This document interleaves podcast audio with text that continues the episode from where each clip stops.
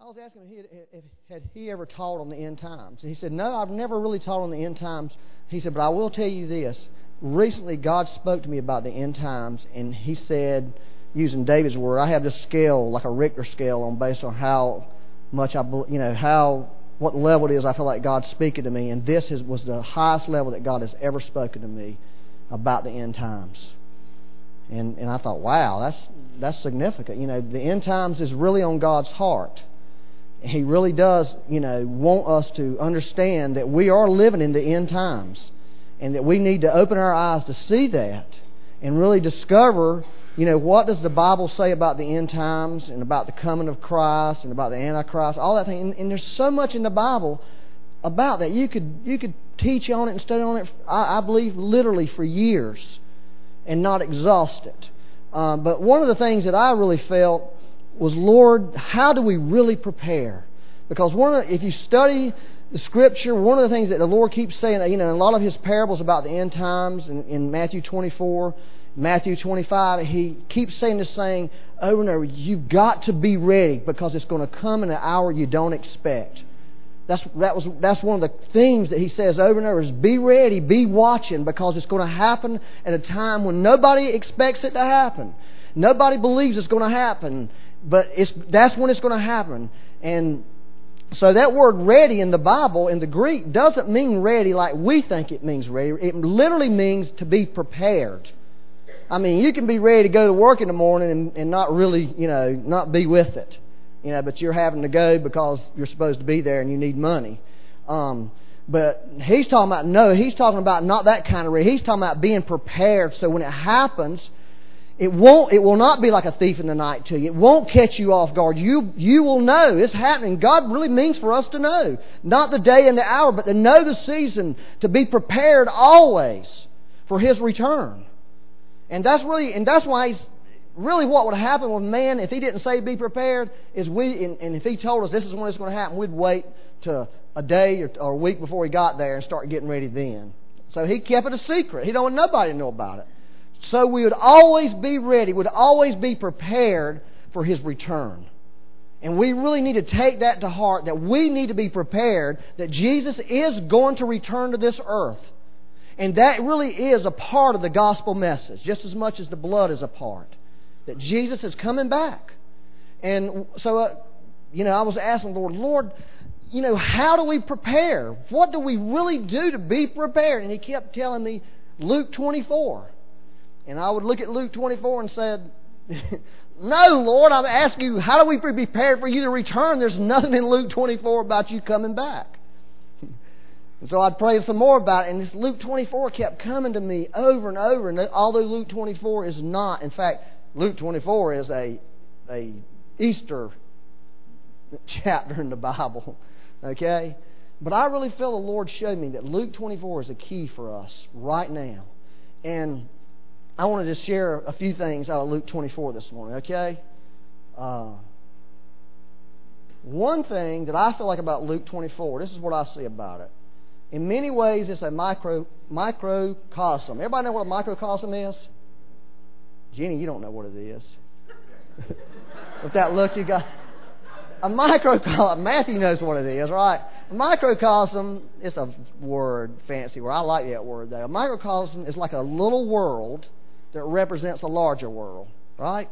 It's, it's a representative world. Everything that's going on in this little world happens in the. In other words, so you could say you could take pretty much a lot of most churches and say that church is a microcosm of what's going on in the church in America.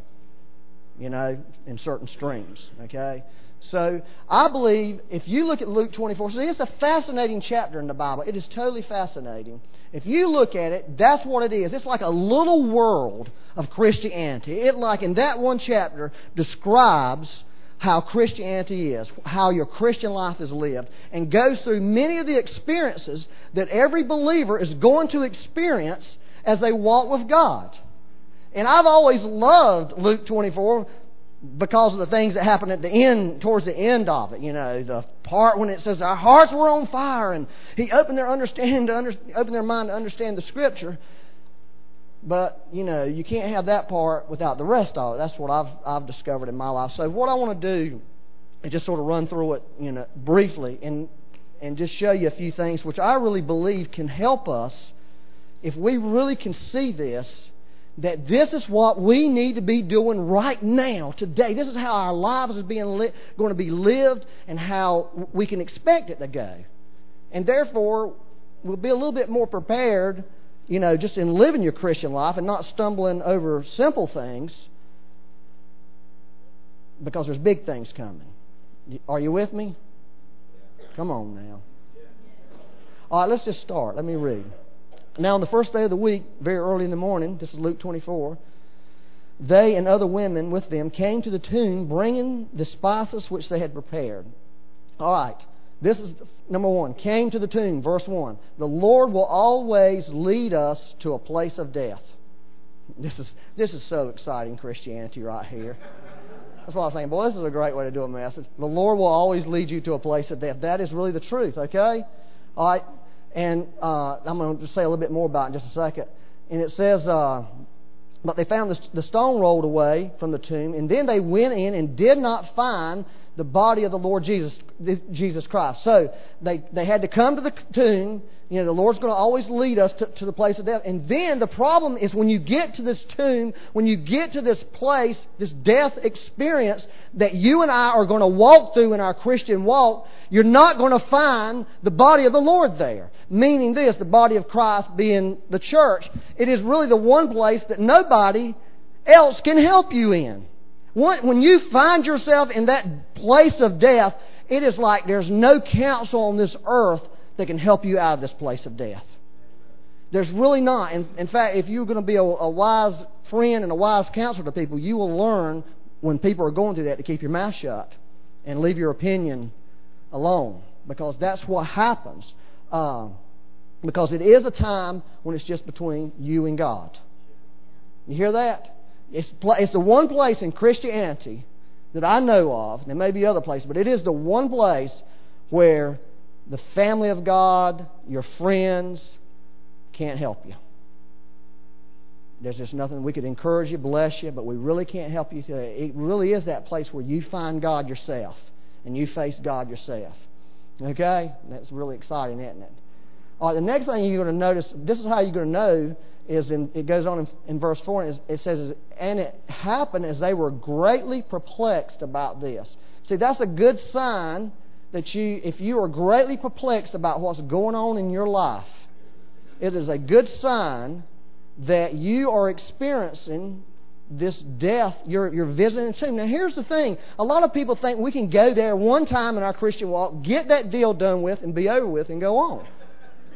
But that is really not the way it is. You're going to find in your life over and over places where God keeps bringing you back to this experience of death in your life, where you where He takes you to that place where it's just just you and Him, where He takes you to the tomb, and you, there's nobody there to help you. There's nobody there that can give you the right answers. There's nobody can open the doors, and you are going to be perplexed. And this is really one of the things I have found, I am finding in my life. You know, going through some things in my life that are just totally like insolvable things. There's no answer for them. I can't solve them anyway. It's like, what are you going to do? Well, Lord, this is what I'm going to do. By your grace, I'm just not going to sin. You know, I mean, that's really what I've come down to. I'm just going to slam not sin here. You know, I'm not going to curse God and die. I'm not going to, you know, Lord, just by your grace, I'm not going to do things I shouldn't do, say things I shouldn't say. Because that's what happens to us when we're in that place of death. That's what happens to us when we're at the tomb. Is we, you know, many people get off there. They miss the, you know, go off the track there. Get angry with God. Get angry with, each, you know, the people who've helped get you there. People can, by the way, help get you there. Uh, let me read this thing. Um, the tomb is the womb of the spirit. This come out of a, this comes from Watchman Nee. Uh, this is a powerful thing that he said in uh, The Normal Christian Life, which, as y'all well know, is, is one of my all time favorite books. Everybody should read that book at least 10 times in their life. It's, it's, tremendous. But this is, this is what he said in the book. He says, No one can be a true servant of God without knowing the principle of death and the principle of resurrection. Even the Lord Jesus himself served on that basis. You will find in Matthew 3 that before his public ministry ever began, our Lord submitted himself to baptism. He was baptized not because he had any sin or anything which needed cleansing. No, we know the meaning of baptism. It is a figure of death and resurrection. The ministry of the Lord did not begin until, in figure, he had taken his stand there. After he had been baptized and had voluntarily taken the ground of death and resurrection, the Holy Spirit came upon him. Then he ministered. Isn't that such a true statement? Isn't that so true? You see, let me tell you, all you have been baptized in the waters. That's, we got to do that, you know. But you are going to live out that. You are going to live out that death. You're going to live out that burial. You are going to experience it. It's not just going there and experience it when it happened. Okay? I mean, that's a very spiritual thing that happens to you there, but you walk it out. You walk that death experience out. Amen? There ain't nobody amen in that. There ain't nobody likes that. You're crazy if you amen. I just led you down the bad path. no, actually, we do need to amen it. It's part of our life, okay? Um, remember the, the great hymn, uh, Holy, Holy, Holy, Lord God Almighty? All thy works shall declare your praise, something like that. That's a powerful hymn. But one of the, the, the yeah, no, it's not Desperado. This is a hymn. This is a real Christian hymn. It's not the Eagles. but one of the things that they, one of the lines in that song is, Though the darkness hide thee. And if you look there, it says, Very early in the morning they came. Well, actually, this is what John says. Now, in the first, this, he's talking about the same experience. Now, in the first day of the week, Mary Magdalene went to the tomb early while it was still dark. While it was still dark. Now, this is, this is really interesting, okay? Darkness. See, all through the Bible, what you find about the Lord, if you really study the Bible, you will find some of the most significant things that God did, He did under the cover of darkness. Okay, he did them under the cover of darkness. Now, now I'm not talking about darkness in the sin, in the in the thing of sin and thing of evil, but there is this darkness that God surrounds Himself with, especially when God's doing significant things. He hides Himself from human eyes. And three of the most significant events that happened in history, for sure, two of them. I believe the first one, uh, Jesus was born in a secluded, out of the way stable. Apparently, apparently, I'm not saying for sure, but apparently in the evening hours, apparently it was dark when he was born. You know, based on, you know, look, looking at Luke 2 and the shepherds coming at night, etc. But for sure, there was not a crowd there. There was not a crowd there. He, it was a uh, out of the way place. Uh, that, was, that was significant. According to Mark 15, this is powerful. Jesus was crucified at 9 o'clock in the morning. At 12 noon until 3 p.m., there was darkness over the whole land right in the middle of the day, from 12 o'clock to 3 o'clock, it got dark. And that, if you read, that was doing that was the time Jesus was dying between those those hours, from 12 to 3. His life was leaking out of him. So you see, he was born apparently in darkness. I'm going to use apparently, likely, and for sure he died in darkness. One, you know, him, his birth, his his death to the mo- and then of course this third thing, uh, he was resurrected in darkness. No one saw him resurrected. When they went to the tomb, it was still dark there. So you see, you know, you know, the Lord, um, the three most important events in all of history. Think about it. The three most important things that ever happened on this earth, it was dark when they happened. Now you tell me God's not trying to speak to us. He's got to be speaking. Because you find in your life some of the things that happen to you, there's a darkness that comes with it. There's this darkness, you can't see through it and you can't figure it out. In fact, I will say to you, our Christian life is like that. There's this darkness. Now, are you with me? I don't want to get too excited here. Hold your place there and turn to Acts 17. Let me read this.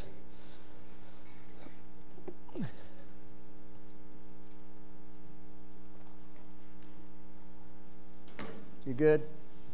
Corey? All right. Acts 17 verse 26.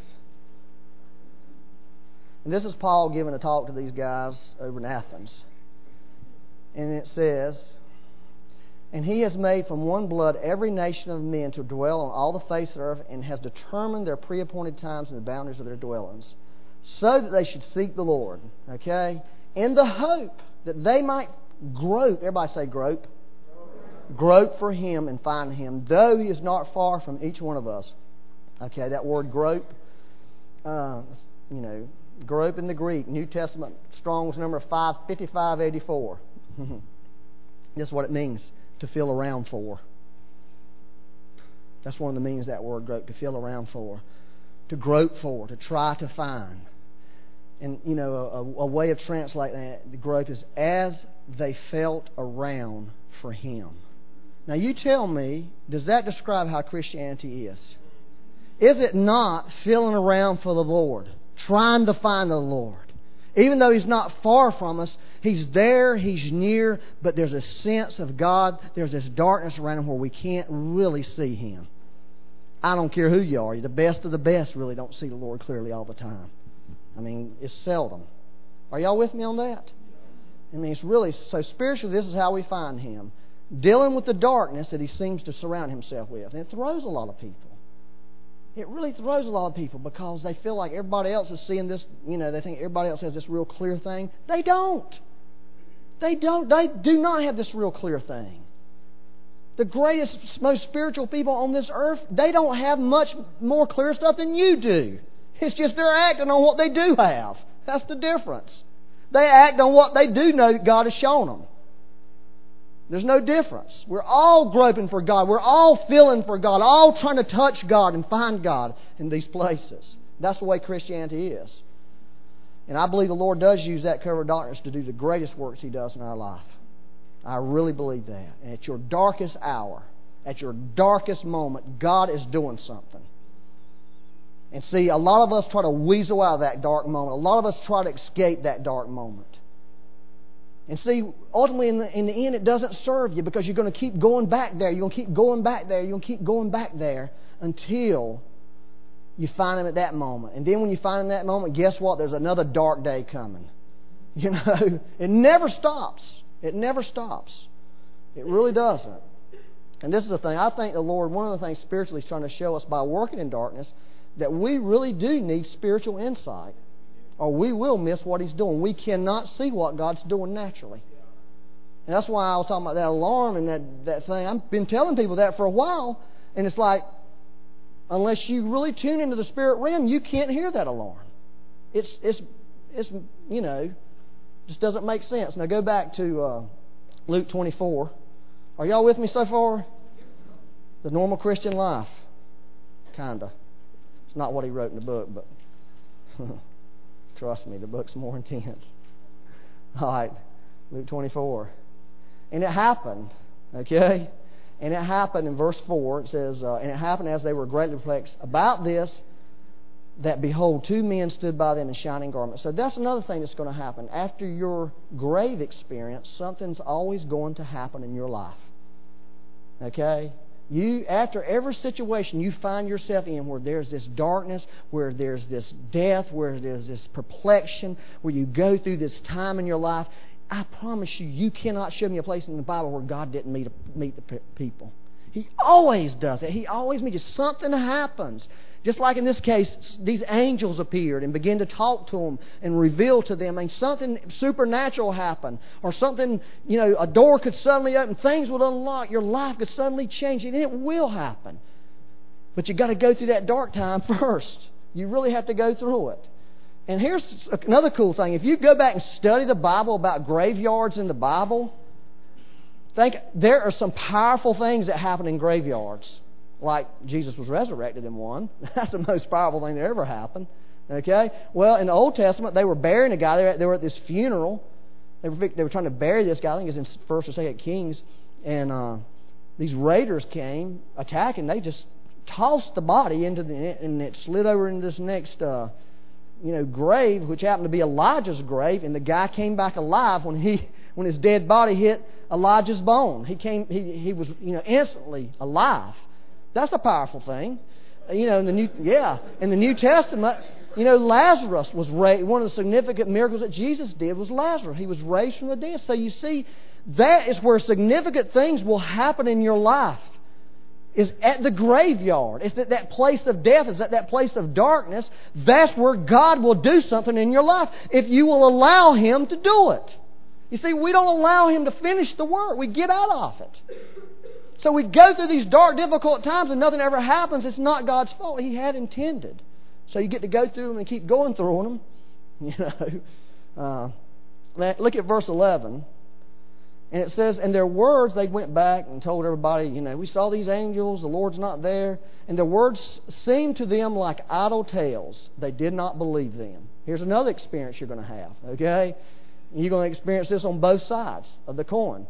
Things are going to happen in your life. Hey, listen, the Lord's wanting to do something. There's an alarm going off in the whole in, in the spiritual realm. We got to wake up. We're living in a critical moment.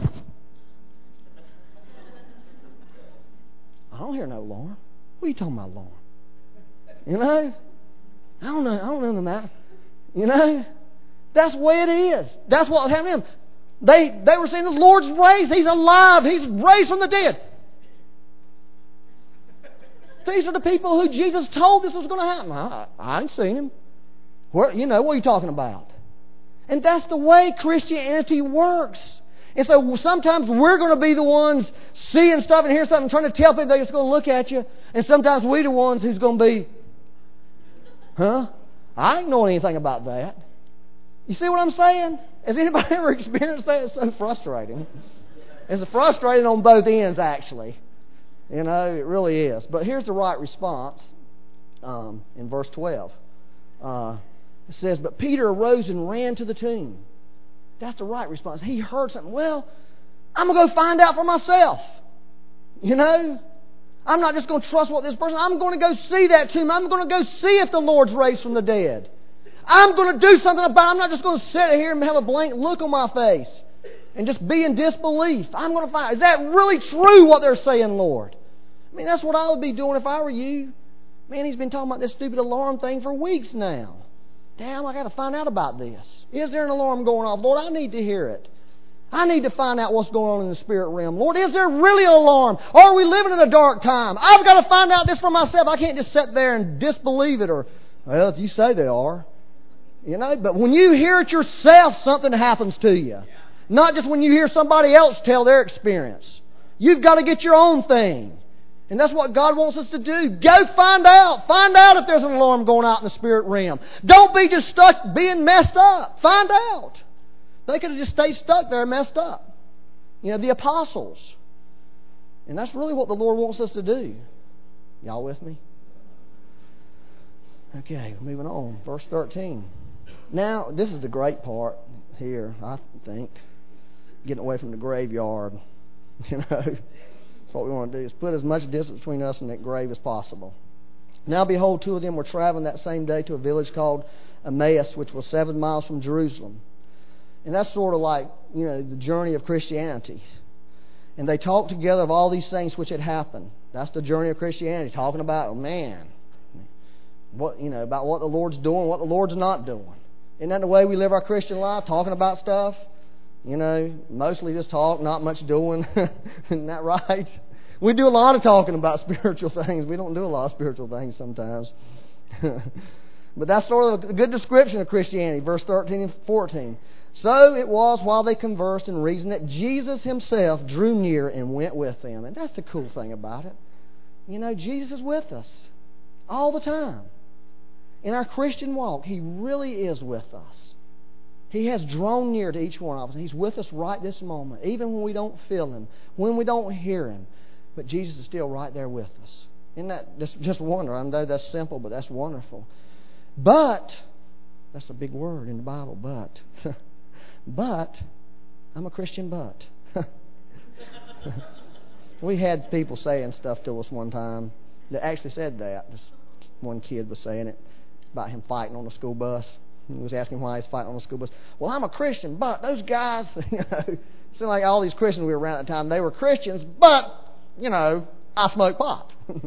I'm a Christian, but I drink. I get drunk. You know, I'm a Christian, but it's like, well, there's Christian butts. That's what these people are. That's the butts of the body of Christ. And that's what we started calling them, Christian butts. Not to their face.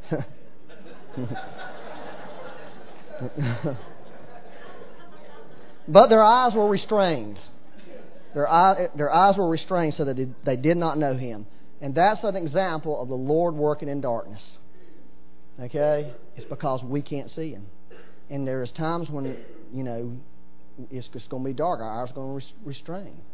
Uh, he's near us, but just like them, missing him, missing him, talking to you, missing him, saying stuff to you, missing him. And that way, way it goes for you, and that's the way it goes for me. And then they, uh, so you know, but their eyes were strained. And he said to them, "What kind of conversations that you have with one another as you talk and are sad?" That's another good view of Christianity.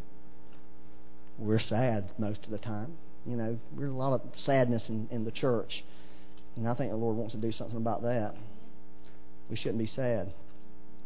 Then one whose name uh, was Cleopas answered and said to him, Are you the only stranger in Jerusalem? And have you not known the things which happen there in these days? Uh, now, this is important to you. God will appear as a stranger to you at times. Okay? God will appear as a stranger. You see, what happens with the Lord? We start to getting to know the Lord, and we're thinking, you know, this is what happened to me. I was getting to know the Lord as a young Christian. You know, really thinking out, you know, I'm going down this path, I'm walking with God, I'm growing. And then one day, God changed on me.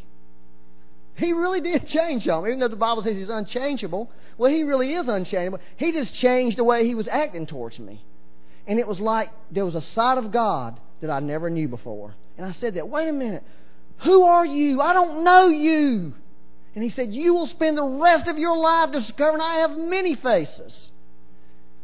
The moment you think you know something about me, I'm going to reveal something to you you don't know. And you will spend your life knowing me, developing a relationship. You will never ultimately know me on this earth. And that's just the way he was. The Lord was, he was coming, you know, he was a, a man of, you know, in the flesh, Jesus in the flesh, but he was changed then. He was a stranger. And you see, as you walk with God, there'll be times when he's like, what in the world? What happened to God? What happened to the God I was so in love with? That so blessed me. He is not so nice right now. This is a mean God. I told him at that point, You're mean. I'm not liking this side of you, Lord. but you learn he's not mean. He's very loving, just does it different. uh, but we were hoping but we were hoping in verse 21 it says, But we were hoping that was he who was going to redeem Israel. Indeed, besides all this, today is the third day since these things happened. Has anybody ever been disappointed about things you were hoping for? Just slam disappointed. didn't work out. We were really hoping the Lord was going to do such and such. We were believing for it, and it didn't happen. I'll tell you something, that's part of being a Christian. You will go through disappointment things will not work the way you believe they were going to work. You hear me? So don't be surprised when that happens to you.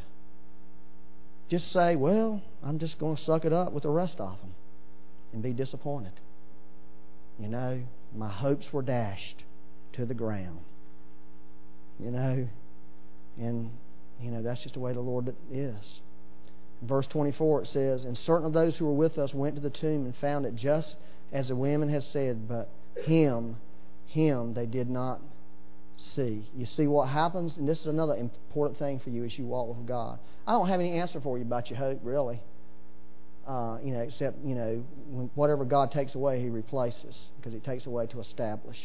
And whenever we go through disappointments, it's God because you were putting your hope in something that wasn't fully God. They were putting a hope in a Savior who was going to be like an earthly king and he had no desire for that.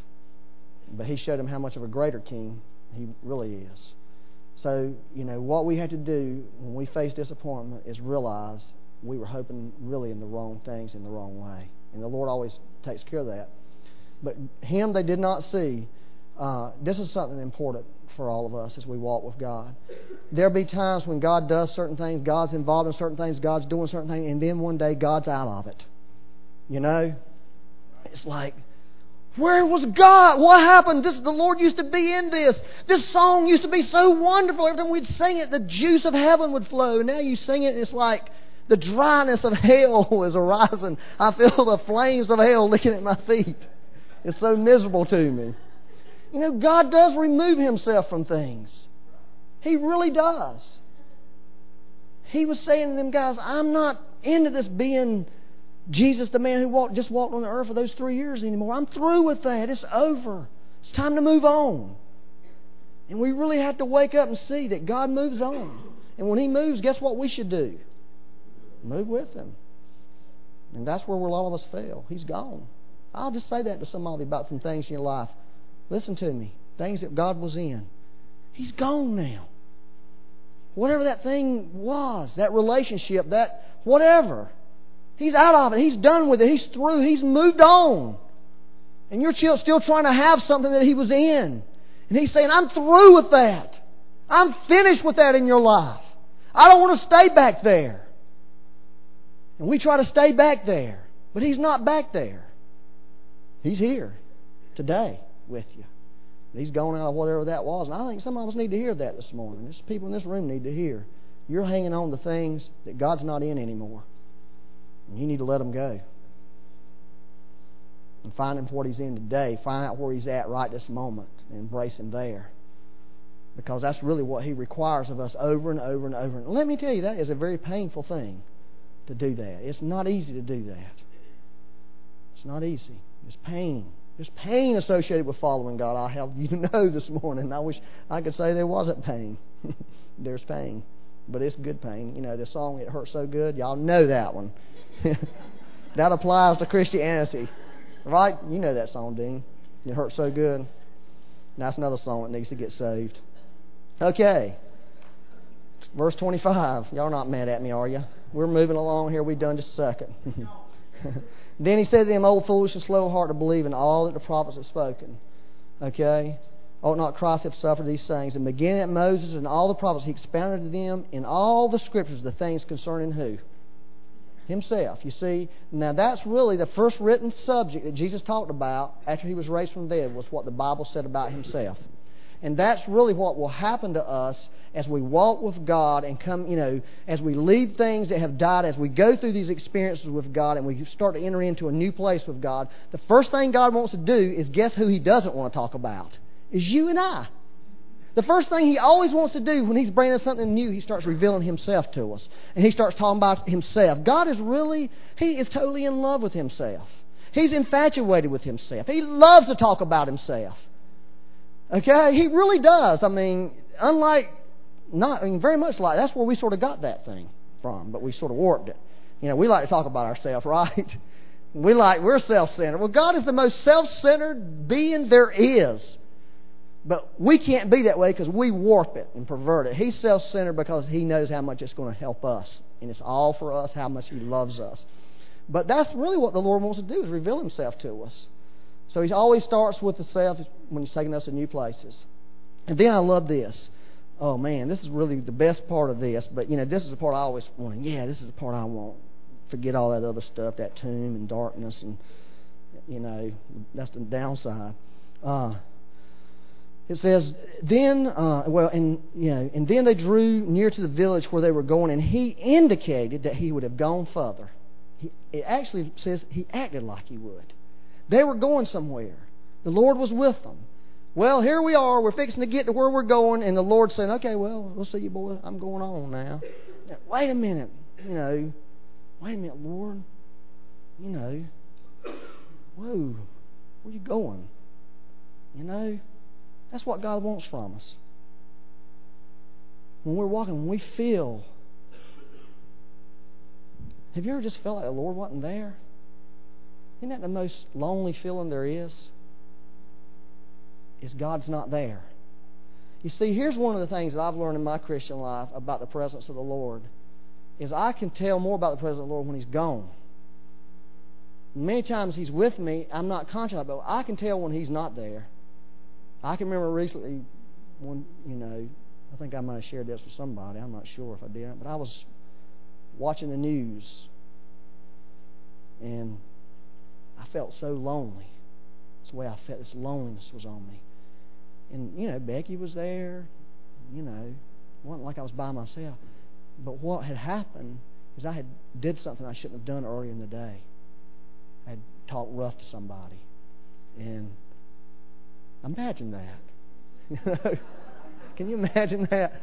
Anyways, I said, Where are I knew that loneliness with God, His presence. Where are you, Lord? And he said, You remember that conversation you had earlier today with that person? I wasn't pleased with it. I repented. Lord, forgive me. Sent that person an email because he's out of town at the time. You know, forgive me for, you know, being so sharp with you.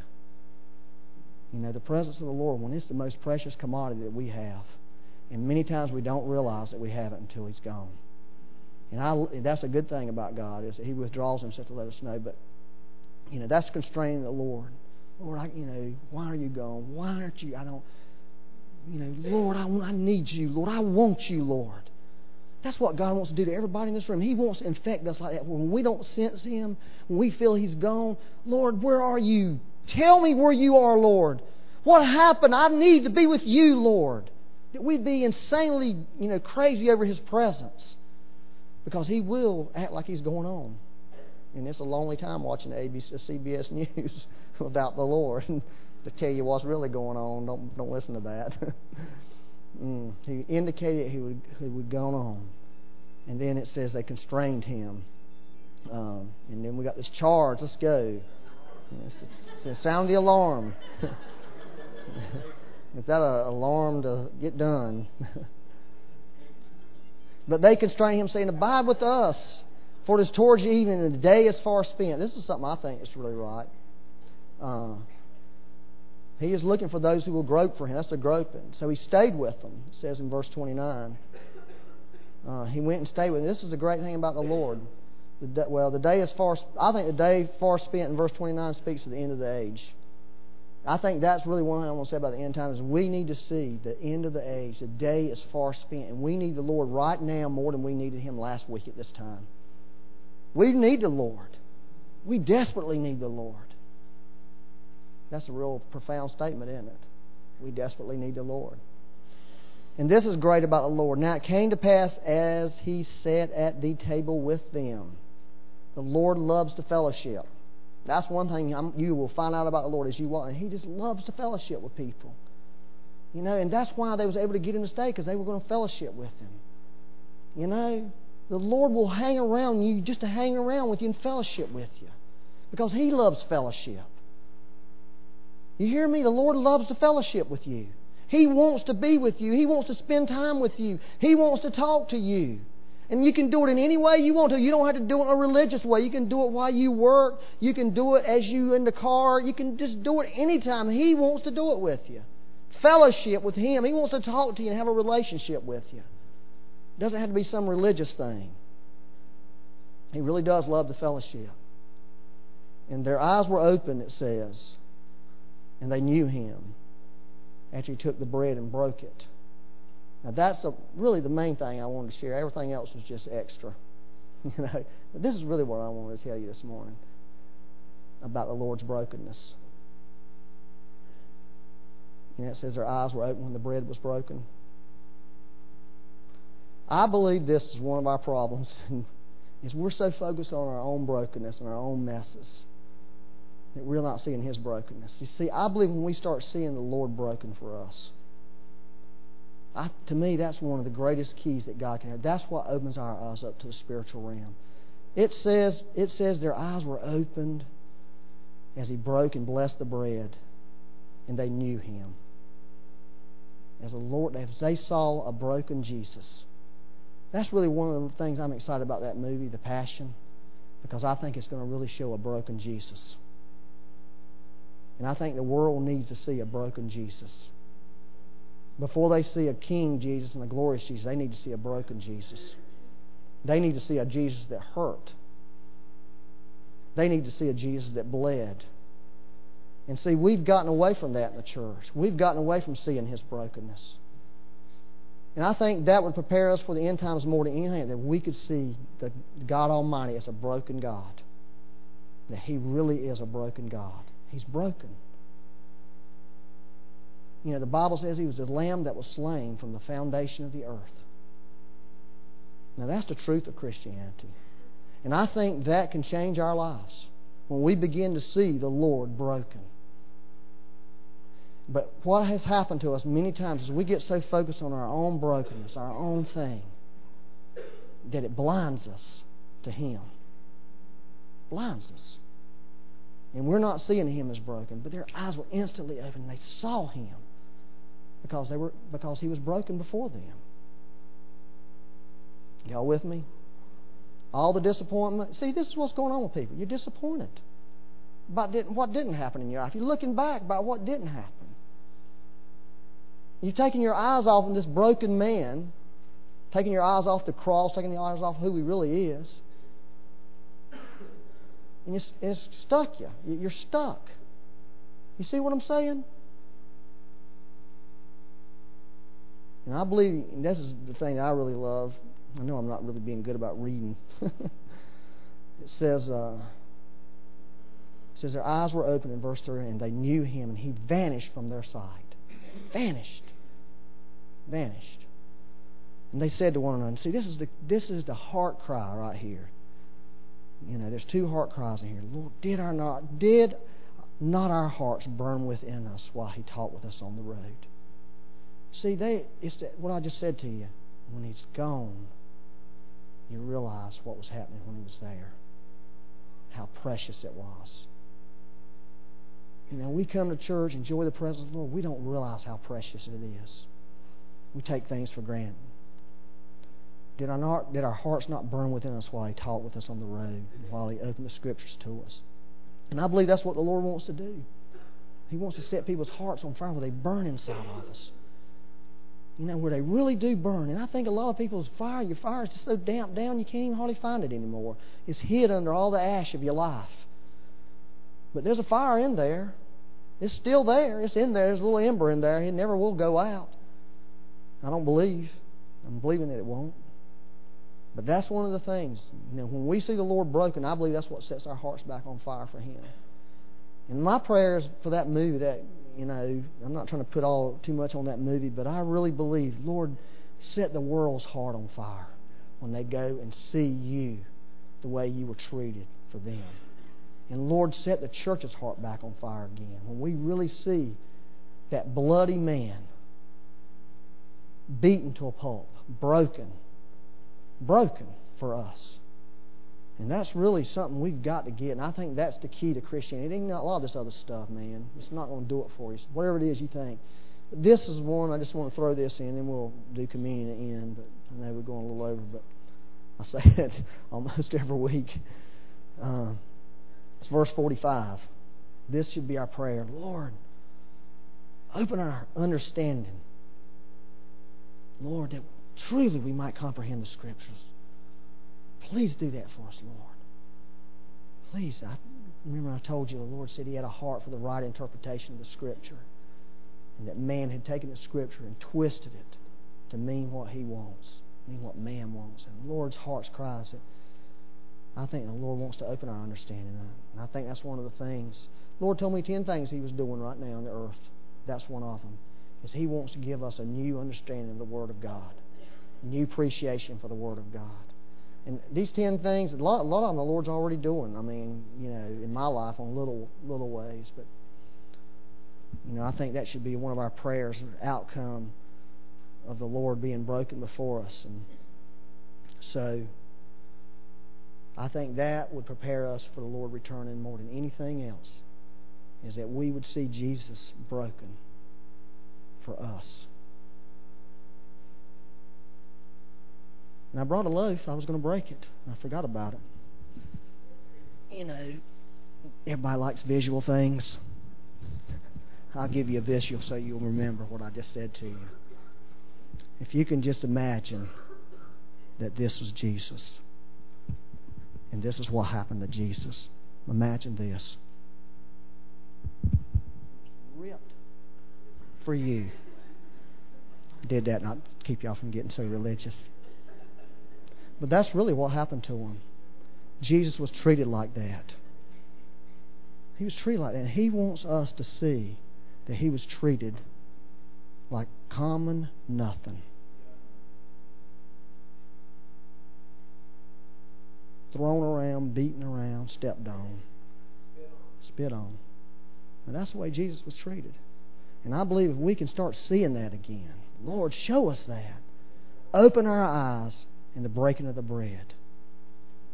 Open our eyes in the breaking of bread, Lord, that we'd really know you, Lord Jesus. Now, if I offended you by throwing that piece of bread at you, I'm sorry, but I've done worse. So we're going to do communion this morning. Just thought maybe I'd just prepare you for that. And I believe the Lord just really does want to do something spiritual for us in communion. We've made communion something that it's not. We really have. We get all, you know, oh, Lord, forgive me for all my sins. You know, we don't want to take it because we think the Bible says we're going to die early if we take it unworthily and all that. But I'm not sure the Bible means what we say it means on that. I'm thinking it means something else. But I really want us to see this morning, as you take communion, if you could see the Lord's body broken, and if you could see that, Lord, I want to just partake in your broken body this morning and your poured out blood. That's really what I want to do.